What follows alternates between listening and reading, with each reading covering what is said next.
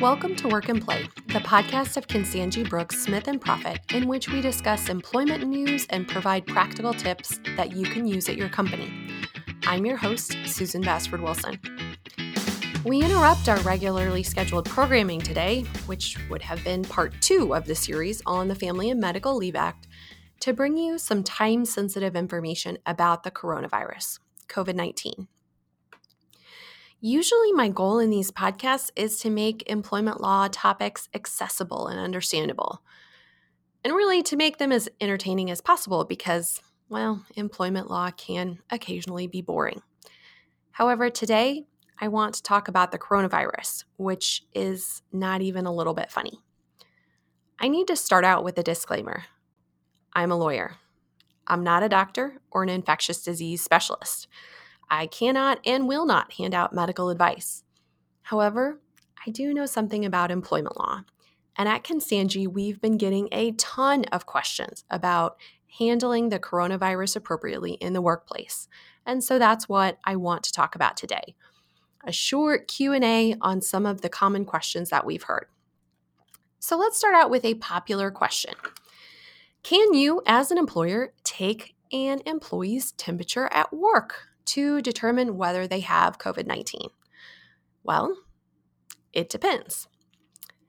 By way of background, in its 2009 Pandemic Preparedness in the Workplace and the Americans with Disabilities Act guidance, the Equal Employment Opportunity Commission stated that measuring an employee's body temperature is a medical examination and I'm sure when I say the phrase medical examination, flags are going up in your mind because the Americans with Disabilities Act prohibits employers from making disability related inquiries and requiring medical examinations unless they are job related and consistent with business necessity.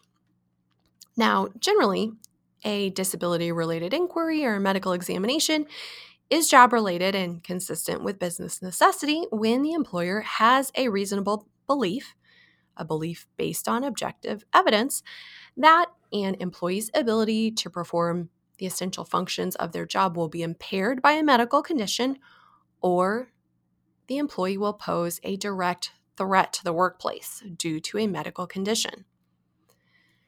Now, the EEOC has also stated that if there is a pandemic influenza that's more severe than the seasonal flu or than the H1N1 virus that occurred in the spring and summer of 2009, or if pandemic influenza becomes widespread in the community as assessed by state or local health authorities or the CDC, then employers may measure employees' body temperature. And we might get to that point sooner rather than later. However, practically speaking, employers should keep in mind that some people with coronavirus don't have a fever, so this might not be an effective measure anyway. Here's another common question Would an employee who has coronavirus qualify for leave under the Family and Medical Leave Act? Well, again, it depends, but potentially yes. Like we talked about in the last episode, employees are eligible to take FMLA leave if they work for a covered employer. They've worked for that employer for at least 12 months. They have at least 1,250 hours of service over the previous 12 months. And they work or report to a location where there are at least 50 employees in a 75 mile radius. An employee who is sick or whose family members are sick may be entitled to leave under FMLA under certain circumstances like those who are incapacitated by a serious health condition, as certainly could be the case with coronavirus where complications arise, or who are needed to care for covered family members who are incapacitated by a serious health condition. Now, of course, the FMLA entitles eligible employees to take up to 12 weeks of unpaid job protected leave within a designated 12 month period. However, what about leave taken by an employee for the purpose of avoiding exposure to an illness? Is that protected by the FMLA? Well, no, it's not. And if it's not properly FMLA leave, let's not muddy the waters and just call it FMLA leave because that could actually create other issues later on. However, if an employee is not eligible for FMLA, employers should still encourage employees who are ill or who are exposed to ill family members to stay home. Certainly, this is a great opportunity to consider whether you have flexible leave policies that could be applied in these circumstances.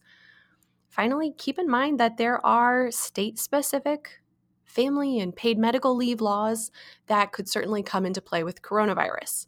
Colorado just issued a uh, rule related specifically to those who are displaying coronavirus symptoms and undergoing testing for it. That requires four days of paid leave.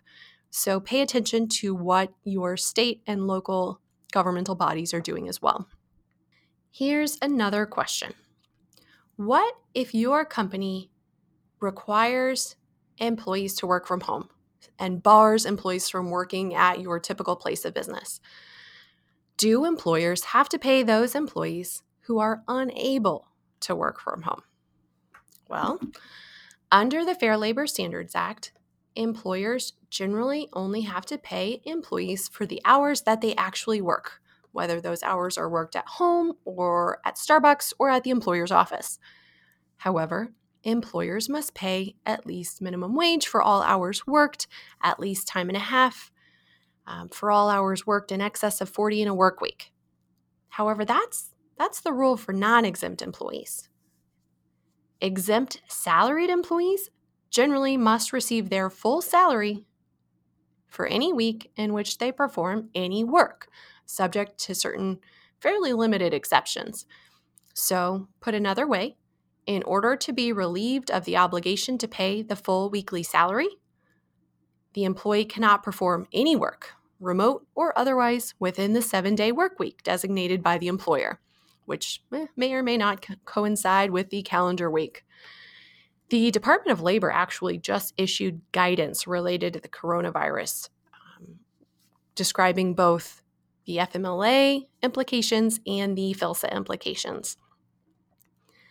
And in places where not all employees can work from home, employers can also consider that there could be other options to promote social distancing, distancing, excuse me, such as staggered work shifts. Of course, this could implicate collective bargaining agreements for unionized employers. So pay attention to your CBA if you have a union workforce. Finally, I feel like I would be remiss if I didn't briefly mention data security in connection with the coronavirus. If you're requiring or allowing all or certain employees to work from home in order to deal with an outbreak or to follow recommendations for social distancing, I suggest you think about what equipment your employees are using and whether all of your employees have appropriate security provisions in place. Let's not add a data breach on top of what is already a horrible situation. I could keep going, but if you have more questions about the impact of the coronavirus at your company, I encourage you to reach out to your favorite employment lawyer or to check out Constangy's coronavirus resource page at constangy.com backslash coronavirus. Many of my talented colleagues have put in a lot of time to describe and analyze various employment related aspects of this pandemic. For example, we have a bulletin about the Department of Labor's recent guidance on FMLA and the Fair Labor Standards Act we published an immigration report summarizing the coronavirus related travel bans issued by President Trump since January of 2020. We have another bulletin providing an overview of OSHA's recent guidance on handling the coronavirus. We posted a coronavirus webinar that we did earlier this month, and we've also gathered numerous helpful links to the guidance issued by governmental agencies like the Centers for Disease Control, and the World Health Organization, who have issued guidance for travelers, for businesses, for individuals, for families.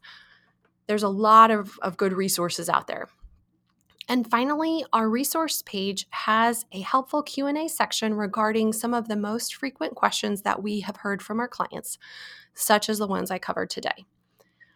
I am very confident that you will find Constangy's Resource Center to be more helpful than your social media feed, which, if you're like me, has been flooded with absolutely contradictory information about the coronavirus travel bans and shortages on disinfectants and toilet paper. If you have questions about how to best handle these questions in your workplace, please let us know. We want to help. In closing, be safe. Pay attention to information from credible sources. Cover your mouth with a tissue when you cough or cough into your sleeve. Stay home if you are sick. Wash your hands often. Ensure your workplace is regularly cleaned and disinfected appropriately. And be kind to each other. Thank you for joining me today, and I hope you tune in again next week when we'll resume our regularly scheduled programming on part two of our mini series regarding the good, the bad, and the ugly of the FMLA.